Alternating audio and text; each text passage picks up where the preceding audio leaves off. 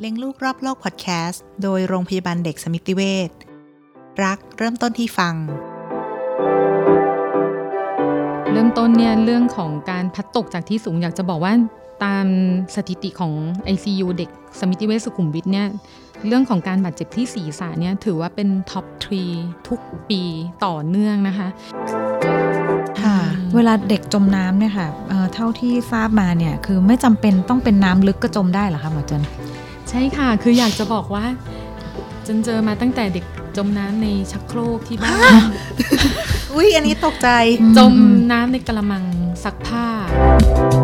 ขอย้ำคำเดิมค่ะว่าอย่าไว้ใจเด็กค่ะยังไงเด็กก็คือเด็กอย่าไว้ใจเขา ไม่ว่าลูกเราจะมีประวัติว่า เราส่งไปเรียนว่ายน้ำมาแล้วว่ายน้ำเป็นนู่นนี่อย่าไว้ใจเด็ก สวัสดีค่ะ คุณผู้ฟังพบกับขิมค่ะ และพลอยมลิกมาศค่ะ ค่ะ อีกครั้งกับเลี้ยงลูกรอบโลกพอดแคสต์โดยโรงพยาบาลเด็กสมิติเวชนะคะ ซึ่งคราวนี้วันนี้นะคะเราเอ่อมีได้รับ เอ่อเกียรติจากคุณหมอแพทย์หญิงพัชรินทรีจักสังหรือว่าหมอเจนนะคะกุมารแพทย์ด้านเวชบำบัดวิกฤต จากโรงพยาบาลเด็กสมิติเวชสุขุมวิทค่ะ สวัสดีค่ะหมอเจนสวัสดีค่ะ สวัสดีค่ะค่ะหมดคราวนี้มาเรื่องอุบัติเหตุที่มักจะเห็นในหน้าหนังสือพิมพ์ข่าวทีวี ในช่วงปิดเทอมบ่อยมาก คือเรื่องเด็กจมน้ำหมอเจนเจอบ้างไหมคะเรื่องเคสจมน้ำบ่อยเลยค่ะปวดใจมากเวลาเจอแต่ละครั้ง เพราะว่าโอ้มันเกิดซ้ำแล้วซ้ำอีกไงคะค่ะ เวลาเด็กจมน้ำเนี่ยค่ะเอ่อเท่าที่ทราบมาเนี่ย คือไม่จำเป็นต้องเป็นน้ำลึกก็จมได้เหรอคะหมอเจนใช่ค่ะ คืออยากจะบอกว่าจนเจอมาตั้งแต่เด็กจมน้ำในชักโครกที่บ้าน อุ้ยอันนี้ตกใจ จมน้ำในกะละมังซักผ้า ในถังถูพื้นของแม่ โอ้ยอืมแล้วก็อย่างลูกตัวเองเนี่ย สามารถ หน้าคว่ำในกะละมังอาบน้ำได้ โดยที่จริง ๆ คือแค่เหนื่อยหน้าขึ้นมาก็คือไม่จมแล้วก็ยังสามารถจมได้ แต่เด็กๆเขายังไม่รู้เรื่องเด็กเขาไม่รู้ใช่ไหมคะเรื่องค่ะ ดังนั้นผู้ใหญ่ก็คือต้องดูแลไม่ให้คลาดสายตา ใช่ใช่ไหมค่ะคะคือ confirm ว่าคนคนที่อยู่คนที่เป็นคนดูแลเด็กเนี่ย ต้องคิดอินไมล์เต็งเสมอเลยว่าเด็กเนี่ยพร้อมที่จะเกิดอุบัติเหตุได้ทุกเมื่อแล้วเราเองเนี่ยเป็นคนที่ดูแลเขาเราต้องไม่ประมาทค่ะค่ะ ไม่ว่าจะอยู่ที่ไหนอะนะคะ อย่างอย่างที่หมอเจนบอกว่าจมน้ำในชักโครกหรือว่า หรือว่าในถังถูบ้านหรืออะไรเงี้ยค่ะ อันนี้คือเป็นอุบัติเหตุจากแบบเด็กเดินเข้าไปในห้องน้ำแล้วเอ่อผู้ปกครองคิดว่ามันไม่มีอะไร แล้วก็มันก็พลัดพรลาดอะไรเงี้ยค่ะอาจารย์ใช่ค่ะ คือต้องเข้าใจก่อนว่าเด็กเนี่ยยิ่งวัยพวกเตาะแตะทอดเลอร์เนี่ยค่ะอือฮึขวบสองขวบเนี่ยคือเป็นวัยที่อยากรู้อยากเห็นอืมสำรวจถ้าใครที่มีลูกเนี่ยก็จะรู้ว่าวัยเนี้ยเป็นนักสำรวจเห็นอะไรก็อยากรู้ทั้งนั้นค่ะอันนี้ไอ้ชักโครกเนี่ยเป็นอะไรอันหนึงที่เด็กอะชอบนะ เวลาเดินเข้าห้องน้ำเนี่ยเขาจะอยากรู้ว่าไอ้ข้างในมันมีอะไรมันมีอะไรเขาก็จะปีนมั่งอะไรมั่งแล้วบางทีมันพลาดไงคะ ก็คือว่า ปีนขึ้นไปแล้วหัวมันหม่งเข้าไปในตัวชักโครกอะค่ะ แล้วก็ขาก็ชี้ขึ้นอือฮึอันนี้กล้ามเนื้ออะไรก็ยังไม่แข็งแรง แล้วก็ตัวเองก็ยังไม่มีประสบการณ์ในการแก้ไขปัญหาว่าแบบโอ้จริง ๆ ฉันฉันไม่จมก็ได้ฉันไม่เป็นไรก็ได้นะอือฮึแต่เขาคิดไม่เป็นไงคะค่ะเขาก็จะแค่รู้ว่าโอ้ฉันจมอืมแล้วก็รู้แค่นั้น แล้วก็ตกใจแปัญหาไม่ได้ตกใจแล้วก็ตกใจตกใจใช่ดังนั้น ไม่แปลกเลยที่เราจะเจอ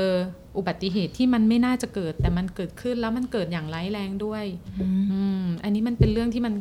ใกล้ตัวค่ะแต่ว่าเกิดขึ้นบ่อยอือหือต้องใช้คำว่าบ่อย แล้วก็เกิดขึ้นทุกปี แล้วที่คุณหมอเคยเจอนี่คือ ผู้ใหญ่นั่งอยู่ แล้วเด็กเล่นน้ำแต่ยังจมได้ก็มีใช่ไหมคะเจอแทบจะบอกว่าเจอทุกเดือนโอ้อันนี้ก็จะเป็นลักษณะประมาณว่าพาลูกไปเล่นน้ำแล้วตัวเองเนี่ยคิดว่า โอ้ยสระเด็กนะลูกไม่จมหรอก แล้วก็นอนเล่นโทรศัพท์เพลินค่ะๆหันมาอีกทีก็อ้าวทำไมลูกหน้าคว่ำอะไรอย่างเงี้ยค่ะอืมอืมแล้วก็พอเราคุยกับเขาเนี่ยมาซักประวัติถามพ่อแม่ก็จะโอ้ฉันแค่เล่นโทรศัพท์แป๊บเดียวเองฉันไม่คิดว่ามันจะเกิดแล้วแต่ว่ามันเกิดขึ้นจริง ๆ นะคะ แล้วก็ขอย้ำคำเดิมค่ะ ว่าอย่าไว้ใจเด็กค่ะ ยังไงเด็กก็คือเด็กอย่าไว้ใจเขา ไม่ว่าลูกเราจะมีประวัติว่า เราส่งไปเรียนว่ายน้ำมาแล้วว่ายน้ำเป็นนู่นนี่อืมอย่าไว้ใจเด็กค่ะเพราะว่าเด็กยังไม่ได้มีความคิดไม่รู้ไม่ได้รู้จักการแก้ไขปัญหาเหมือนผู้ใหญ่อะค่ะอืมอืมทีนี้ถ้าเด็กจมน้ำถ้ามันเกิดขึ้นแล้วเนี่ย เราควรจะทำยังไงคะคุณหมอ ก็ สิ่งแรกเลยนะคะ ก็คือว่าเมื่อเราเห็นเด็กจมน้ำคือเราต้องตั้งสติก่อนและค่ะตะโกนขอความช่วยเหลือออืมอืมอืมณถึงเวลานั้นเนี่ยใช้คำว่าตะโกนอืมสกรีมมันออกมาว่าอืมช่วยด้วยมีเด็กจมน้ำอือหือโทรแล้วก็โทร 1669ค่ะซึ่งเบอร์ 1669 เป็นเบอร์ของสถาบันการแพทย์ฉุกเฉินแห่งชาติ หรือโทร 02 022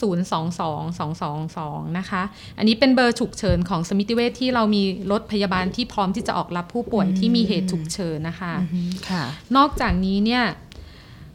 อันดับถัดมาก็คือหลังจากตะโกนก็คือโยนยื่นให้เรามองหาอุปกรณ์ที่มันอือฮึพร้อมจะช่วยชีวิต เช่น ถ้ามีไม้โยนไม้มีเชือกมีห่วงยาง ให้ผู้ประสบภัยจับ ให้เขาเกาะแล้วก็ดึงขึ้นมา หรือถ้าเราเนี่ยประเมินว่าเราจะลงไปช่วยให้เราคิดก่อนว่าตัวเราเนี่ย เราว่ายน้ำแข็งแค่ไหนอืมอืมค่ะอืมเพราะมันก็มีสถานการณ์เจอเรื่อยๆเลยที่ออกข่าวก็คือว่าเอ่อแต่มักจะเป็นตามเอ่อพวกน้ำตามธรรมชาตินะคะ เช่นน้ำตกอือหือแม่น้ำหรือว่าทะเลอะไรอย่างเงี้ยค่ะอืมค่ะ ที่เราตัดสินใจจะลงไปช่วยแต่เราเองเนี่ยไม่มีประสบการณ์ว่ายน้ำก็ไม่แข็งอือหือกลายเป็นก็เหตุน่าเศร้า แทนที่จะจมคนเดียวก็จมสองคนสามคนน่ากลัวอะไรแบบเนี้ยใช่ค่ะอืม ทีนี้ถ้าเกิดว่าเราเนี่ยประเมินแล้วว่าซีมันปลอดภัยก็ให้ลงให้สามารถไปช่วยได้นะคะอืมแล้วก็เมื่อเราพาคนไข้ขึ้นมาถึงข้างบนเนี้ยค่ะ เราก็ขอร้องว่าอย่าทำตามคลิปที่ที่เขาชอบโชว์กันก็คือ จับห้อยขาเขย่าเขย่าจับพาดบ่าก ระโดดกระทุ้งกระทุ้งอะไรอย่างเงี้ยค่ะ เพราะว่ามันยิ่งทำให้เสียเวลาในการที่เราจะช่วยกู้ชีวิต แล้วก็อาจจะทำให้เกิดการบาดเจ็บของอวัยวะภายในช่องท้องภายในอกได้ แล้ววิธีสิ่งที่ถูกต้องคือค่ะสิ่งที่เราขอโทษควรจะค่ะทำค่ะ ก็คือว่าเมื่อพาคนไข้ขึ้นมาจากน้ำแล้วเนี่ยให้เราจัดท่าเปิดทางเดินหายใจนะคะ กดหน้าผากเชยคางขึ้นอืมอ้าปาก แล้วก็ดูเลยค่ะ ว่ามันมีพวกเศษอาหารที่เขาสำลอกมาอุดตรงทางเดินหายใจไหมถ้าเราเห็นเราหยิบออกเลยค่ะ แต่ถ้าเกิดว่าเราไม่เห็นก็คือผ่านแล้วก็ให้เรามองว่าเขาเนี่ยยังหายใจอยู่ไหมหน้าอกเขายังขยับหรือเปล่า ถ้าเกิดว่าเขาไม่หายใจอะค่ะ ให้เราช่วยหายใจเขา ก็คือหายใจเข้า เอามือ บีบจมูก เป่าลมเข้าปาก สองครั้ง หลังจากนั้นเนี่ยคำชีพจรดูอือหือค่ะพวกนี้เราต้องทำก่อน 1669 จะมาไหมคะทำก่อนทำก่อนค่ะทำก่อนเพราะว่าเราไม่รู้ว่าหนึ่งหกเก้าจะมาเมื่อไหร่นั่นน่ะสิเนี่ยกำลังจะถามอัเลนยว่า 1669 เนี่ยเราโทรได้ทั้งประเทศใช่ป่ะคะ ใช่ค่ะอ่าแล้วเราก็เขาก็จะถาม เพราะว่าประสบการณ์ของเจนเองก็คือว่าไปเจอเคสมีอุบัติเหตุนะคะเจนก็โทรหนึ่งหกเก้าแล้วเขาก็จะถามว่าเราเกิดเหตุอะไรที่ตรงไหน แล้วก็ให้ข้อมูลทำอะไรไปเขาแล้วไปบ้างใช่ค่ะ ก็ให้ข้อมูลเขาไปว่า เกิดเหตุตรงนี้ต้องการรถฉุกเฉินด่วนมี คนไม่ได้สติอะไรอย่างแต่เงี้ยเราต้องเอาเขาขึ้นออกมาจากน้ำก่อนนะใช่เราต้องเอาคนที่โดนจากคิดว่าแล้วหลังจากจบค่อยโทร EP นี้เราเสร็จแล้วต้องไปเทรนก่อนว่าเราจะเจอสถานการณ์แบบนี้เราจะช่วยยังไงอะไรอย่างนี้เออใช่ค่ะ ก็ถ้าเกิดว่าเราเอาเขาขึ้นมาจากน้ำแล้วเรา open airway ก็คือเปิดปากเปิดจมูก ช่วยหายใจแล้ว เราคำชีพจรต่อใช้เวลาไม่เกิน 10 วินาที ถ้าเราคำแล้วเอาเขาไม่มีชีพจรเราต้องเริ่ม การสิกดหน้าอกอืมก็คือการ CPR เนี่ยเราต้องทำให้เป็นก่อนเรียนแล้วเรียนแล้วใช่เรียนสองรอบยังไม่แน่ใจเลยงั้ว่านจะทำได้ งั้นขออนุบญาอกตสมิติเวชจัดเลยนะคะ ขออนุญาตขายของเลยแล้วกันค่ะอืมว่าอ๋อใช่ไหมคะมีแผนจะเปิดเป็นคอร์สของ Basic Life Support นะคะอ๋อก็คือสอนเรื่องของการกู้ชีพโดยพื้นฐานนะคะ ให้กับประชาชนทั่วไปอะค่ะ ซึ่งยังไงเนี่ยเอ่อสามารถติดตามในเพจของโรงพยาบาลได้ แล้วก็ขอเรียนด้วยได้ไหมคะ ยินดีมากเลยค่ะ คุณหมอคะสงป้ายสัยยาอย่างหนึ่งปึ๊ดสงสัยอีกเรื่องหนึ่งคือเขาเห็นว่าเดี๋ยวนี้มันมีสอน CPR สำหรับเด็ก แล้วก็ข่าวในต่างประเทศมันก็มีว่าแบบเด็กเรียนที่โรงเรียน แล้วกลับไปดันช่วยคนที่บ้านได้จริงใช่ๆอย่างเงี้ยเด็กๆเรียนได้ใช่ไหมคะใช่ค่ะ อยากจะบอกว่าจริง ๆ แล้วเนี่ย ทุกคนควรทำ Basic CPR เป็นค่ะอือหือเพราะว่าเราไม่ไม่รู้เลยว่าไอ้ บางครั้งเหตุการณ์มันเกิดขึ้นเร็วมาก เช่นเจอในเครื่องบินก็ได้อืมแม้แต่คนในบ้านเราก็อ่าฮะสามารถเกิดเหตุฉุกเฉินที่อาจจะต้องการการเอ่อกู้ชีพได้ ดังนั้นค่ะทุกวัย สามารถเรียนได้ ถ้าเป็นเด็กเนี่ยเรียนได้ต้องคุณหมอว่าเด็กอายุเท่าไหร่ที่สามารถทำได้อะคะหมอว่าก็ต้องโตแบบรู้เรื่องในระดับหนึ่งสักสิบขวบสิบขวบค่ะอืมอืมอืมก็หมายถึงก็เด็กมาเทรน ใช่อยากค่ะอยากชวนลูกเรียนมากเลย ขอย้อนกลับไปเมื่อกี้หน่อยค่ะ คุณหมอบอกว่าอย่าทำแบบที่เห็นในคลิปที่มันไม่ถูกต้องคือ คือจับขาแล้วก็เขย่าเขย่าลงอะไรอย่างเงี้ยนะคะถ้าอยากจะให้มั EP นี้มีภาพอีกท่าหนึ่งอะมันมีอีกท่าหนึ่งคือ จับมือยกขึ้นยกลงแขนอย่างเงี้ยค่ะอันนั้นน่ะมันช่วยทำให้น้ำออกมาจริงปะคะ คือจนจะบอกว่าคุณหมอทำหน้าเซ็งมากเลยบางครั้งคือฉันว่าทุกคนมีเจตนาดีนะคะ ที่เวลาเห็นใครประสบเหตุแล้วอยากช่วยแต่ว่าจริง ๆอะมันจะดีกว่าถ้าเราช่วยแล้วมันถูกวิธีไม่ไอ้ไม่ที่งั้นเรามันไปเสียแบบเวลายกแขนขึ้นยกแขนลงนี่มันไม่ไม่ใช่มันไม่ซ์เซอร์ไซส์ช่วยเนาะมันเนอะไม่ช่วยอะค่ะ ยิ่งถ้าตอนนั้นคนไข้เขาไม่หายใจเองค่ะแล้ว แล้วยิ่งเราไปทำไอโปรเซสพวกนี้เนี่ยเอาเราอาจจะได้น้ำออกมาก็จริงแต่มันเป็นน้ำในกระเพาะ มันไม่ใช่เป็นแบบอ๋อน้ำที่มันเข้าไปในปอด มันไม่ใช่อ่าฮะแบบ คือปัญหาหลักๆ เลยของคนไข้ที่เขาจมน้ำเนี่ย พวกนี้เขาจะขาดออกซิเจนค่ะ เราไม่ได้อยากจะเอาน้ำออกจากกระเพาะอ่าฮะเราอยากจะให้เขาได้หายใจอีกรอบหนึ่งค่ะดังนั้นเราต้องใช้วิธีของการแบบ ช่วยหายใจอือหือแล้วถ้าไม่เขาไม่มีชีพจรแล้วเนี่ยหมายถึงว่าระบบการไหลเวียนของของโลหิตในร่างกายเขาหยุดแล้วเนี่ยเราต้องทำยังไงก็ได้ให้เขากลับมาหัวใจเต้นอีกครั้งค่ะ ซึ่งการที่จะกลับมาหัวใจเต้นอีกครั้งก็คือการทำ CPR นั่นเองอืนะอคะหืออันนี้จนขออนุญาตย้อนกลับมาเรื่องว่าทำยังไงไม่ให้ลูกจมน้ำค่ะค่ะ วิธีป้องกันอือหือแล้วก็อันหนึงที่จันเห็นว่าเป็นอันที่เอ่อ พ่อแม่ชอบพาลูกไปเรียน ก็คือเรื่องค่ะของ baby swimming ค่ะอือหือคือสำหรับหมอหมอคิดว่าให้มองว่าการเรียน baby swimming เนี่ยมันเป็นแค่การออกกำลังกายกับเป็นกิจกรรมสันทนาการของครอบครัวดีกว่านะคะค่ะเพราะว่าอย่างที่บอกไปเลยว่า เด็กถ้าอายุน้อยกว่า 3 ปีค่ะอย่าให้เด็กอยู่ในน้ำโดยลำพังอืมเพราะว่าวัยนี้เนี่ย เขาไม่เข้าใจว่าอันตไม่ว่ารายจะคืลออยอะไรตัวได้ดำน้ำได้ใช่ใช่ไหมคะค่ะอืมเพราะว่าถ้าถึงจุดหนึ่งที่เช่นเขาสำลักน้ำเข้าไปแล้วเนี่ย พอเขาตกใจปุ๊บเขาแก้ปัญหาไม่ถูกแล้วค่ะค่ะเขายังเป็นวัยที่ต้องการการดูแลโดยใกล้ชิดจากเราอือหือแล้วถ้าเมื่อไหร่ก็ตามที่เรามีเด็กในการดูแลลงไปเล่นน้ำหยุดทำกิจกรรมต่างอืมๆรวมทั้งมือถือของท่านโปรดวางเถอะค่ะแล้วก็อืมมองลูกนะคะอืมเพราะว่าจนก็ไม่อยากจะ เห็นครอบครัวไหนต้องมาเสียใจ เพราะเวลาเมื่อไหร่ก็ตามอย่างที่บอกไปตั้งแต่ตอนต้น ลูกเจ็บตัวแม่ปวดใจนะคะอือหืออยากให้หมอเจนช่วยแชร์เหมือนที่เราคุยกันก่อนอัดเมื่อกี้ค่ะว่าอย่างบางบ้านที่มาด้วยอุบัติเหตุตกน้ำที่หมอเจนอืมถามว่าเอ่อที่พลอยถามหมอเจนพี่ว่าแล้วพ่อแม่เขาไม่ดูลูกเหรอคะ ตอนที่กำลังว่ายน้ำอยู่ค่ะอยากให้หมอเจนหมอเจนเล่าให้คุณผู้ฟังฟังเพื่อเป็นอุทาหรณ์เนาะว่าแบบที่จมกันเนี่ย พ่อแม่ไม่ได้ปล่อยทิ้งไว้หรืออะไรเลยถูกไหมคะ ใช่คือส่วนใหญ่ที่ เจอว่าที่เขามาหาจนที่เนี่ยนะคะ เวลาแบบลูกจมน้ำเนี่ยพอถามว่าแล้วตอนจังหวะนั้นเนี่ยเขาทำอะไรอยู่ เขาก็มักจะบอกว่าเขาละสายตาจากลูกแค่ห้าวิเองแล้วก็จะแบบห้าวิจริงเหรอ แต่ว่าอาการดูมันไม่ใช่แค่ห้าวิเนาะเขาบอกค่ะเอ๊ะอาจจะเป็น5นาที พอดีว่าตอนที่ลูกเล่นน้ำเนี่ยกำลังคุยงานอยู่อืมแต่ก็นั่งอยู่ใกล้ ๆ แหละอะไรอย่างเงี้ยค่ะ คุยในโทรศัพท์ใช่นี่ไหมคุยในโทรศัพท์อยู่ แล้วก็พ ออย่างที่บอกเนาะพวกนี้มันเป็นอุบัติเหตุคือไม่มีใครตั้งใจให้มันเกิด แต่เวลาเกิดแล้วเนี่ยโอ้ความรุนแรงหรือว่าความเสียหายเนี่ยมันตามมาน่าเศร้ามากมันแก้ไม่ได้นะกลับใช่ค่ะคืนมาไม่ได้ แล้วบางครั้งบางครอบครัวมันก็ไม่ได้โชคดีนะคะอืมเข้าใจบางครอบครัวค่ะได้แค่ร่างของลูกกลับบ้านไปอืมบางครอบครัวได้ลูกที่จะไม่สามารถกลับไปเรียนหนังสือได้แล้วกลับบ้านไปอย่างเงี้ยอืมอืมอืมเพราะงั้นก็คือถ้าเมื่อไหร่ก็ตามนะคะ ที่ลูกกำลังเล่นน้ำหรือทำอะไร เหมือนที่หมอเจนบอก โฟกัสที่ลูกโฟกัสที่ลูกเอ่อค่ะปล่อยอย่างอื่นไว้ก่อนงานเงินเดี๋ยวค่อยว่ากันใช่ค่ะค่ะให้เราถือว่านั่นคือเวลาของครอบครอบคครัรัววค่ะเวลาค่ะที่เราจะเล่นกับลูกค่ะเราจะดูแลลูกไม่ไม่ใช่เวลาทำงานค่ะค่ะ แล้วก็นอกจากนี้ก็คือว่าเอ่อถ้าเกิดว่าส่งลูกไปโรงเรียน ซึ่งโรงเรียนมีแบบพวกสระว่ายน้ำหรืออะไรให้เราแบบอือหือมองด้วยว่าโรงเรียนเนี่ย pay attention เกี่ยวกับเรื่องนี้หรือเปล่าอืมถ้าเป็นโรงเรียนที่ pay attention เขาจะทำรั้วกั้นอืม ความสูงนี่คือต้องร้อยห้าสิบเซนขึ้นไปคือไม่ให้เด็กปีนนะคะมอ๋อ คือไม่ให้อ๋อเด็กรั้วไปกั้นขนาดที่ไม่รั้วได้กั้นเรียนสระว่ายน้ำเลยค่ะโอเคเขาจะค่ะมีรั้วกั้นเขาจะไม่ไม่แบบไม่ไม่ให้เด็กมีโอกาสปีนอืมเข้าเข้าไปค่ะตรงนี้ได้อ๋อเพราะว่ามันก็มีนะคะ มีข่าวเรื่อยๆเหมือนกันว่าแบบอ่าไปเจออีกทีนึงก็น้องลอยอยู่แล้ว ไม่รู้ว่าน้องตกไปตอนไหนอะไรอย่างเงี้ยค่ะค่ะเพราะอย่างที่บอกไปว่าเด็กวัยเนี้ยเขาดูแลตัวเองไม่เป็นค่ะ เราเป็นผู้ใหญ่เรามีหน้าที่ที่จะต้องป้องกันทุกอย่างที่มันอาจจะเกิดขึ้นกับเขาอืมแล้วก็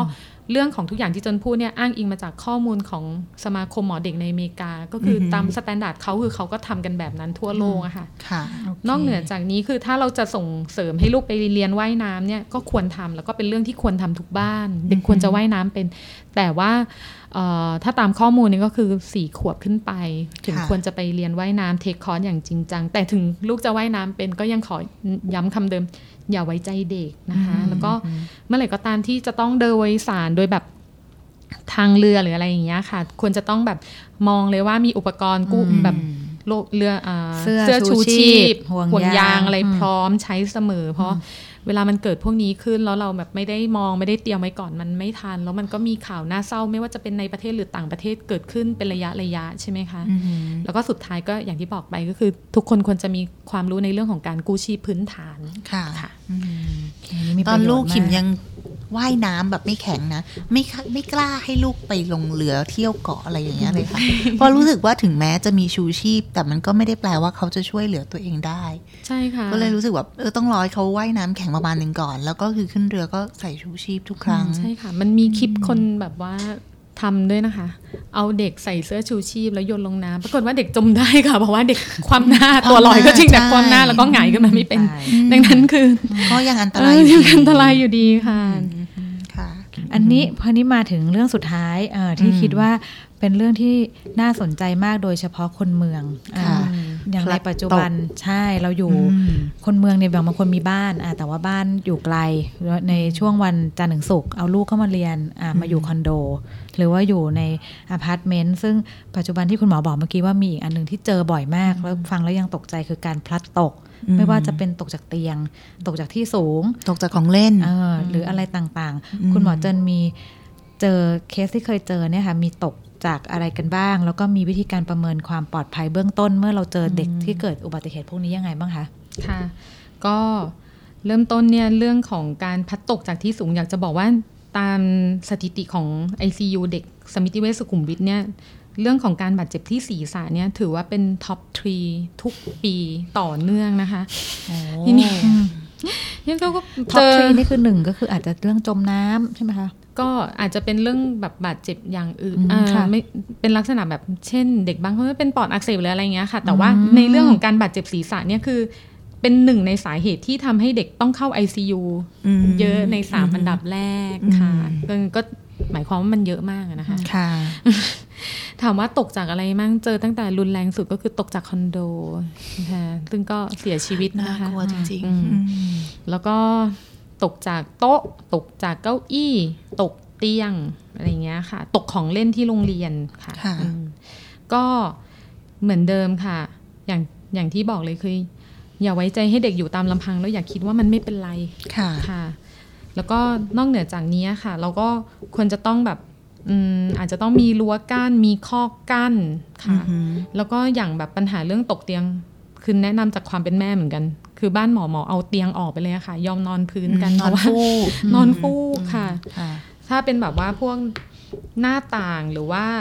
เอ่อประตูห้องหรืออะไรเนี้ยเราก็ต้องแบบ มีอุปกรณ์กั้นค่ะมีอุปกรณ์ติดเสริม เพื่อให้มั่นใจว่าเด็กไม่สามารถที่จะเปิดเองได้อย่างเคสที่เขาตกหน้าต่างจากคอนโดลงมาเสียชีวิตเนี่ยก็คืออเด็กปีนเก้าอี้ขึ้นไป แล้วก็เปิดหน้าต่างอืมแล้วก็อยากปีนโอ้ออกไปเล่นตายแล้วแล้วว่าเด็กเขาเล็กไงคะเขาก็ไม่รู้หรอกว่า อันนี้มันอันตราย แม่ก็ไม่ได้ไม่ได้คาดคิดว่าเด็กจะทำได้อืมอืมค่ะ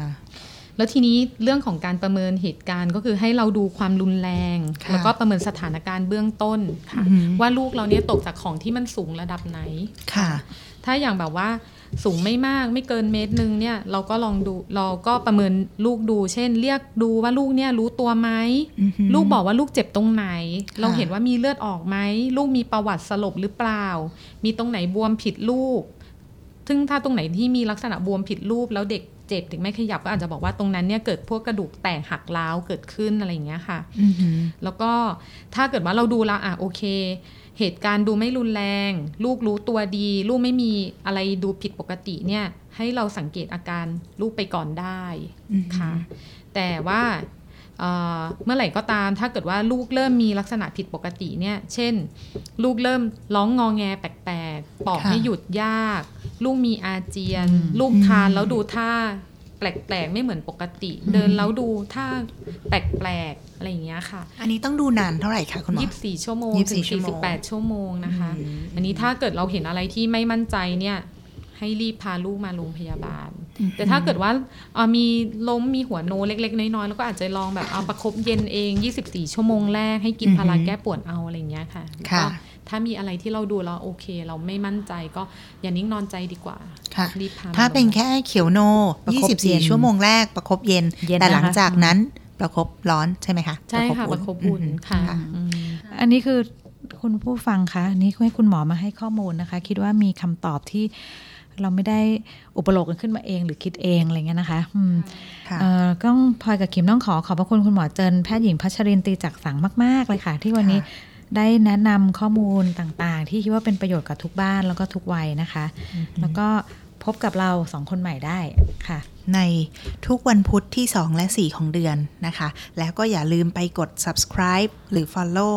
เอ่อรายการเลี้ยงลูกรอบโลก podcast โดยโรงพยาบาลเด็กสมิติเวชด้วย จะได้ไม่พลาด EP ถัดๆไปค่ะ ค่ะ ค่ะ วันนี้ลาไปก่อนนะคะ ขอบคุณมากค่ะ สวัสดีค่ะ สวัสดีค่ะสวัสดีค่ะ